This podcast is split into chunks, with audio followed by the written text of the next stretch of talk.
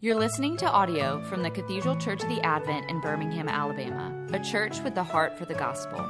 Find out more at adventbirmingham.org. It's Craig and I this morning. I'm going to pick up with Ephesians chapter 1 next week. Uh, but this morning I thought it would be really good for Craig and I uh, to have a conversation about uh, kind of what has been going on uh, in, uh, in the past few days around here and kind of what ministry looks like in times of plague. And, uh, and I, I, say that not jokingly, but uh, one of the reassuring things that I hope you all understand is that uh, this is not the first time we've been in a place like this as a church. And I've been spending a lot of time over the past couple days and uh, have learned that Amazon's still running trucks. Uh, and I've bought a couple books that I'll be reading uh, about how uh, our reformers ministered to men and women and children uh, in times of plague. And kind of what that looks like and what ministry is going to look like, because I don't want you know, in our, I'm just going to say it, in our, like I wouldn't say it otherwise, but in our tradition, when stuff like this happens, because there's such an overemphasis on clericalism and coming to church and especially receiving the Lord's Supper, that if we can't do that, we really can't do anything.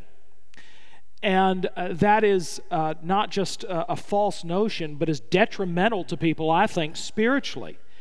And what we have to do is to figure out how to care for our people, because when we come together, uh, we actually come together not to do anything for God, we come together for God to do something to us. We don't come to tell God something, uh, although, of course, we pray and all of those things, but we come to hear a word from Him. And as a result of that, then we give ourselves over to Him. Uh, Lord, here I present unto Thee uh, myself, my soul, my body. Uh, it's all that I am, Lord, is yours. Uh, but what does ministry look like? Uh, and getting the word out and getting the gospel out uh, in a creative and even sometimes risky way. So let's pray and then we'll talk. Great. All right. Uh, our God and Heavenly Father, we thank you that our lives are in your hands and we pray that you would calm our fears.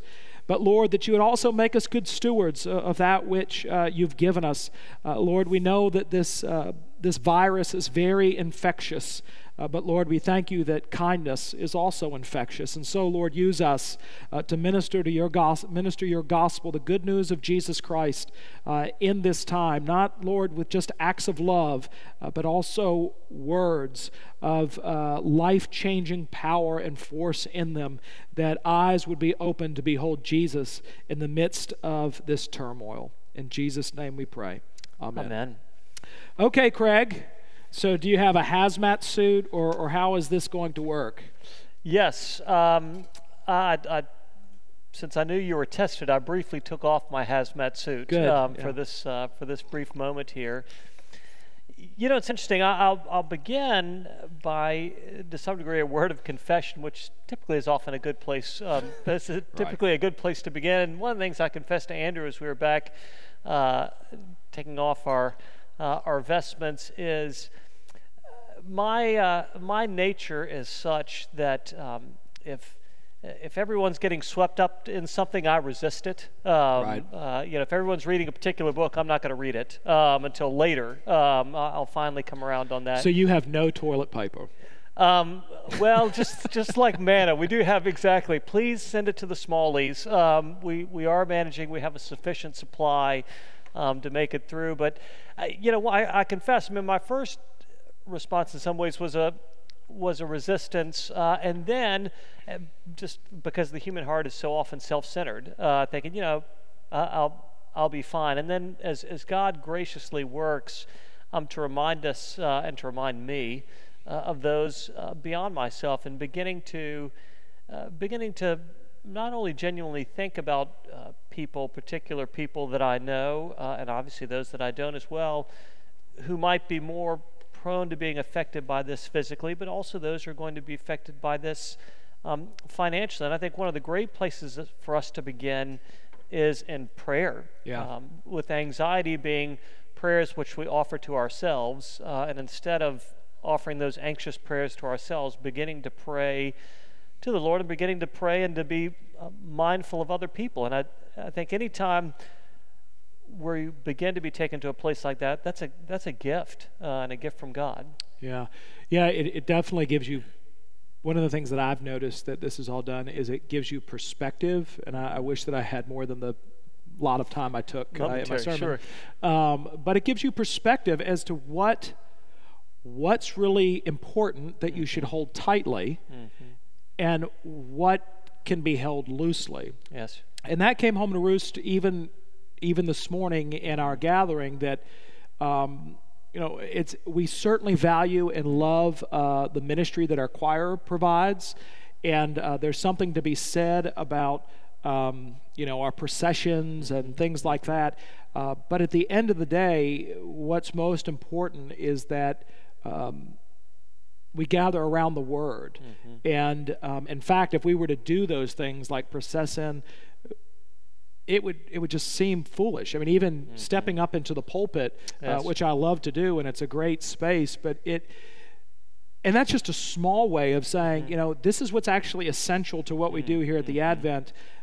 But is what you're alluding to. But even in our lives, what's really important? Like I've noticed, how many meetings don't have to take place, and we're going to be Are okay not essential. Yes. right? Yes. Um, or, or, or how how we're going to spend our time over the next uh, couple weeks, and uh, but but what I'm really thinking about too is is how do we care for one another uh, in in the midst of this uh, time. Um, one of the things that I was reading was about the church in Geneva, and um, the church there had. Uh, when I say the church, I mean the city was basically divvied up into parishes and everybody had responsibility. But in all of Geneva, they designated one guy to be the plague guy. He was the plague pastor, kind of Yes. like you, basically. Well, you know, uh, people have been asking me if I was going to be the plague pastor. Yeah, yes. you're the plague pastor. and um, and Pierre Blanchet was his name, and he really gave himself over to it, and but died. Yes. Uh, and then Matthew uh, begins with a G. I've forgotten his name. I don't have it in front of me, but uh, but he would also die, and that was very tragic because he was a young man, and he um, they were all about to cast lots for the position, and he said, you know what, I, I'm going to do this. Um, but one of the funny things that happened at that time when Calvin was still there is the, the officials in the city said to Calvin, You're, because eventually what happened was after Matthew died, um, they decided to have a rotation. Rather, did you read that short story in middle school, The Lottery? Did you read that? Oh gosh, that, that's a terrible one. So rather than it being like the lottery uh, to see who picked the, the plague stick, um, they did a rotation basis, but the the leaders of Geneva said Calvin's exempted from that because he's too important. Now Calvin didn't get into the rotation, but he still ministered to people with plague. But I think one of the things I've realized, and, and, and Calvin realized too, is that that's simply not true because Right. that's actually giving into the fear of, oh, if Calvin died of the plague or any pastor died of the plague, mm-hmm. then where would we be? Yes. and that God couldn't possibly take care of us Right. if, Yes. if Andrew or Craig Right. is is taken out. And now, obviously, we're not at a place where we're as in jeopardy of dying uh, of the plague, but but it's very precarious because even the people who would be vulnerable in our congregation, as much as I want to visit them, I, I don't want to unknowingly carry Yes. the virus Yes. Right. to them. And so, actually, some of the pastors in Geneva they would minister to people through the window. Mm-hmm. Um, and so it, it'll be an awkward sight, but I can see us at windows. But so, what does it look like to minister to people right now? Um, well, I'll say a little bit more pragmatically, but one of the first things I'll say, and I not to sort of um, wearily preface everything, but um, we we are concerned for people, and we want to be concerned for people, and and yet, um, and, and the the concerns and, and the dangers for people are real and serious. But one of the amazing messages, a starting point for us as Christians, uh, is that uh, we don't have to fear death. Uh, and granted, that's that's that's jumping ahead a little bit, and that that's a that's a rarity with this particular um, virus for most people. But uh, I do think it's a it's a starting place for us in the way that we minister, in the way that we go about life, and in, in the way that we're at the end of the day people who are hopeful. Those wonderful words.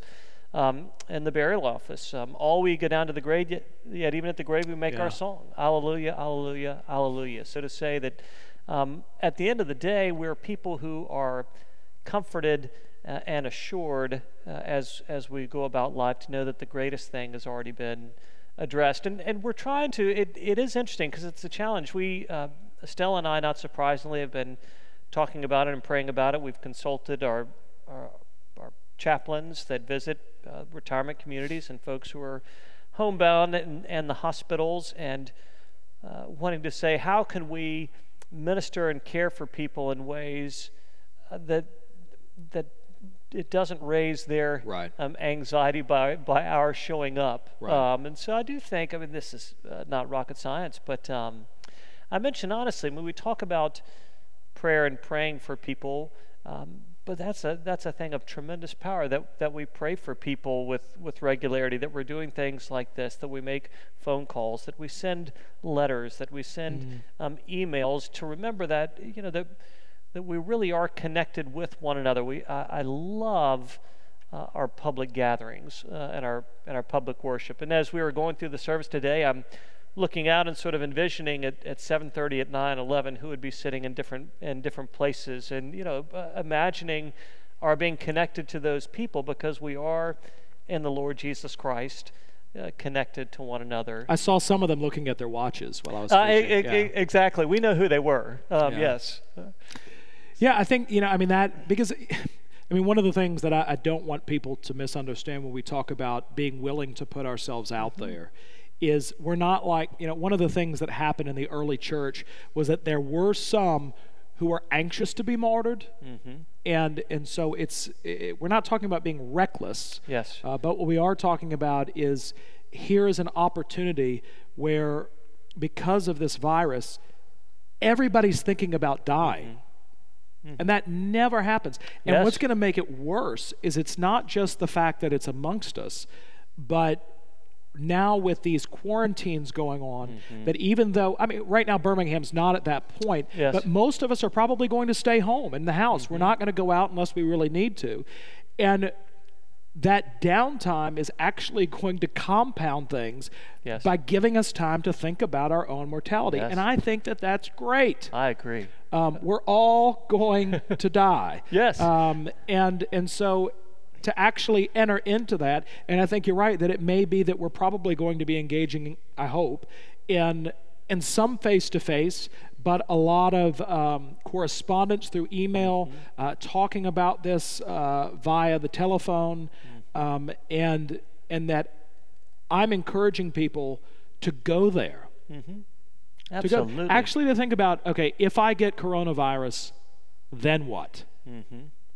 And then what Right. and of course statistically um, most people who get it are not going to die but the reality that we do have vulnerable people in our congregation who if they were to contract it Mm-hmm. they may in fact die yes. and so Yes. it's very real, and it's easy for, Yes. for you and I to say, who are so healthy um, uh, and youthful. Just look at uh, us. Yeah, uh, to be able to say, oh, if I get it, it's just going to be. There's a laugh track in here. Um, that we're, you know, it's easy for us to say, Yes. um, oh, if we get it, it's just going to be like Right. a bad cold Yes. or, or a minor flu. When in reality, we need to be thinking about the elderly, those with pre-existing Absolutely. conditions, and Yes. um, and and not to put the Lord God to the Mm-hmm. test. Agreed. You know, it, it is one of the things I was thinking about is I, really do think it has it has the opportunity to be a, a fruitful time for us spiritually. I, I think this is true of uh, most of us, if not all of us. I can certainly say that it's true for me. Is that um, when I grow deeper in relationship with the Lord Jesus, when I grow spiritually, it's always because of crisis. Right. And it's always because my usual routine and my usual way of looking at life has been interrupted. And I think that's one of the gracious things that God does from time to time in our lives, or there's certainly great opportunity when our lives and our normal routines and our normal ways and our normal expectations are interrupted. It gives us the opportunity um, to turn. Uh, it gives us the opportunity to evaluate. Uh, one of the great things when we lived on Sullivan's Island, um, and there were a lot of great things, but one of the worst things, but one of the great things was when hurricanes would come. And being a barrier island, we would be evacuated. Right. And one of the things that was always a spiritual exercise was to say, what did you take with you um, when you when you were, when you had to leave? But because obviously, what that said is, what do you what's important to you? What do you value?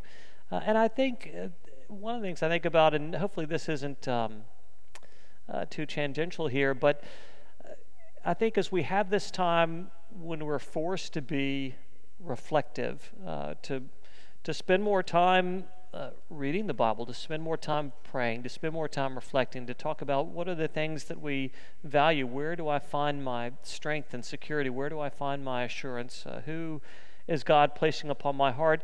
I think there's a great opportunity for us as a community of faith, and I know we're always tentative, but as we have that time of reflection, as, as God places people on our hearts to reach out to those people. Yeah. And it doesn't have to be because I'm worried about so and so necessarily. Sometimes it just uh, a person or people are placed on your heart. It's a great opportunity for us as a congregation to reach out to Yeah. one another and say, "Hey, I don't want to sound weird, but you just you've you've been on my mind, you've been on my heart." Yeah. I, I would I would take that a step further Yeah. and um, and in these times more than just calling somebody and saying, "Can I help you with anything?"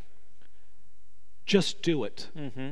Just Agreed. do it. So if you're one of those people who is stealing from your neighbor and has innumerable rolls of toilet paper or gallons of Purell or canned goods or whatever it might be, um, I would ask you to take a realistic assessment of what you have and what you really need and give it away. Actually, don't ask anyone. Just if you if you're aware of somebody who's in need, that you take them a gift basket full of rolls of toilet paper, or that you give them canned goods, or whatever it may be. Um, that you just go and and do it and leave it on the doorstep and and walk uh, and walk away. Uh, and I mean, because I think one of the things that I've been reading a lot of Jesus healing stories, how people would make a beeline to Jesus. So whether it's uh, you know the story of Jairus' daughter and the woman uh, with the issue of the flow of blood, uh, or or any of the other healing miracles that Jesus has, the the running to Jesus uh, in order to, to get that healing, and not for the not simply for the sake of the healing. Um, it'd probably be worth talking about the healing of the man at the pool of Bethsaida, which is such an interesting um, story because in that story, actually. Um, um, he's a paralytic, and while he's there, uh, the man says, I want to be healed. Jesus asks, Do you really want to be healed? And the man says, Of course I do, but I don't have anybody to take me down to the pool. And there's no record that the man ever asked anybody. And so what he wants is the healing, but but doesn't understand that the, the whole nature of reaching out in faith and actually putting your trust in in the Lord Jesus. Yes. um, and and to not allow your life to be consumed and overwhelmed by whatever it is that you're suffering from or um, or whatever debilitation that you experience that that's not your identity. Um, and so ministering the gospel uh, to those types of people. And one thing you know I, you and Paul have been in small groups for so many years shifting the gears a bit Yes. but along the same lines of what I've been talking about, and I mentioned in announcements, is um, you know it, it's great that people are able to tune into the live stream, but we're still at a place where where smaller groups can gather. Yes. And not just small groups. I'm glad that you're do, doing that, but actually. You know, going to some of your neighbors who probably aren't even Adventers and saying, "Hey, we're going." Like this morning, our neighborhood gathered in the cul-de-sac uh, at the end of our road, and being able to say, "Hey, let's let's gather together for the next several Sundays." It may be that you gather and watch the live stream, uh, but but that there be um, a real opportunity for you to pastor your neighborhood. Indeed, indeed. You know, it, again, God seems to do uh, much of his greatest work uh, in times of, you know, there's always, uh, we, we always have that deep and desperate need um, for God, but of course, uh, from time to time, that reality is pressed upon us. Uh, right. And it, uh, you know, not only is it a great gift to recognize what we often, well, what we almost constantly try to hide is, is God's sufficiency and our insufficiency. But there's also, I think, a great opportunity in times such as this, as you're mentioning gathering with your neighbors and ministering to one another, to recognize our common need and our common humanity, to, to bridge uh, to bridge the gaps. I mean, that really that can open up. And I think one of the ways God so often moves so very powerfully, but it often starts in very simple grassroots ways, just as you're describing, through these relationships, demonstrating concern for one another. When um, uh, five years ago when Paula had her accident. I mean, it was mm-hmm. one of those opportunities where uh, all of a sudden, love and grace and kindness that had always been there had opportunity to be expressed in a way which was phenomenal. And, and I think times such as this, it, it, people did grand things and people did simple things, and, and all those had a tremendous impact. And uh, I think that's a great opportunity here to do um, love and faith and kindness demonstrated in ways large and small at this time. Uh, it, the plant seeds and, it's bear, and it bears fruit uh, beyond our recognition. Yeah. So there's there's the one arm of being active in loving yes. your neighbor, and of course that's not the end. That, right. that we're doing this in the same way that Jesus did healing miracles to point people to the Lord Jesus Christ. Indeed. Um, in this gospel opportunity. But I wonder if a lot of people are like me, and it's not so. I feel fine doing that. Like I, I I'm fine putting together a gift basket. I'm fine putting, going over and mowing somebody's lawn. I have a very hard time allowing other people to do that for me. That's right. And and and we actually are at a place where. Yes. And if we're not willing to let someone do something mm-hmm. for us, mm-hmm. how much more unwilling are we going to be to let Jesus uh, into our lives? Absolutely. No, I agree completely. I will tell everyone um, I love to have people do things for me, so um, feel free. Uh, knock yourself out. Uh, I'll, I'll post a list uh, on the website. You, um, uh, your favorite's tuna casserole, is that right? tuna casserole, oh, um, yeah, gosh. with some lovely cheddar uh, on top, and maybe a dollop of mayo. Well, that's, a, yes. that's a joke. Yeah. That's a joke. Don't do that. Don't yeah, do that. No, please. Yeah, please, uh, please don't. No, I, I it, once again, I, I, I, appreciate your sharing that. I mean, it's um, wonderfully graciously. Um, God challenges us uh, uh, again and again and again, and and this whole facade we like to put up of our, and I mean, good heavens, God does give us uh, gifts and abilities to be sure, but this whole facade that we love to put up that we've got it, um, right. and that we don't need anything, and we don't need anyone.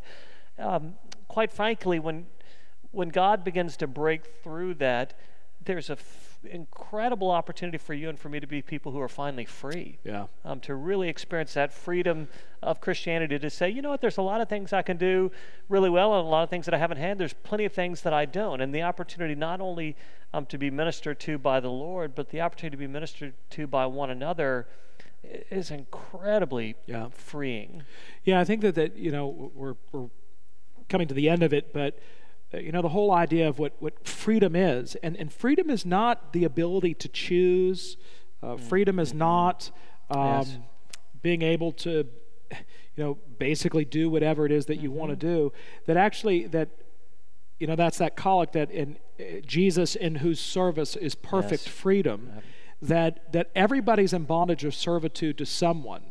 And so, where the Israelites were complaining in the wilderness that God has brought us out here just to kill us, oh, that we would be back in Egypt, what they're really saying is that I don't want to be in bondage to you. I want to be in bondage to, to the one in Egypt. But what right. we learn is that we'd rather be in the wilderness than with Jesus than in Egypt without him. Indeed. And so we're all, you know, in the words of Bob Dylan, we've all got to serve somebody. Yeah.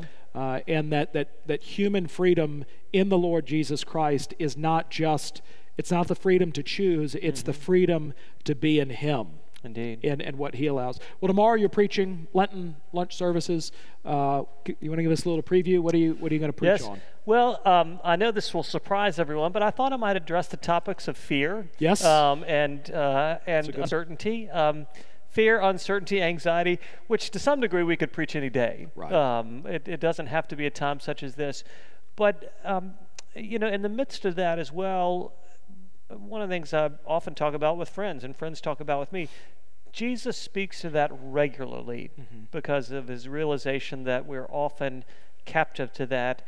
And, and, to hold up, it's something that we need to be just basically how we need to hear the gospel every day. Right. That those things are, are real, and God doesn't discount the reality of those, but we're given greater security, greater assurances in Him, and, and then ultimately, of course, that in the Lord Jesus Christ, um, He's given the final word. Amen. Uh, Amen. Um, well, thanks, Craig. Thank you. Uh, glad you could join. Lovely to be here today. Join me. the um, uh, I think um, some some of the things I'm probably going to put up online, uh, and you can Google for it before then. Uh, look up uh, Theodore de Beza, uh, B E Z E uh, his uh, treatise on ministering during the plague. Uh, Luther had something to say about ministering during the plague. And there's also a prayer guide because one of the things I'm asking all of you to do who are watching and tell your friends to do this is set an alarm on your phone for noon. And when it goes off, stop and pray.